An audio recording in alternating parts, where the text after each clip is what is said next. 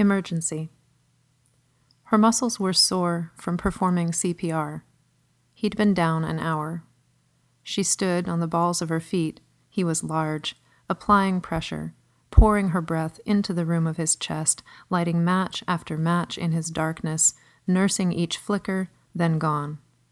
She broke three ribs. This was normal, she knew, no cause to stop.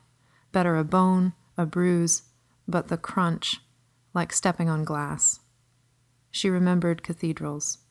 Holy tesserae, mosaic body of a saint making art from fracture, and she so like a draft, ghosting nave to transept, crossing flame and gutter of the vigil lights, working toward the heart. She remembered the hole in the wall, damage from the war, how her palm fit inside, and here she was, another hole she pressed her arms into, kneading what wouldn't rise.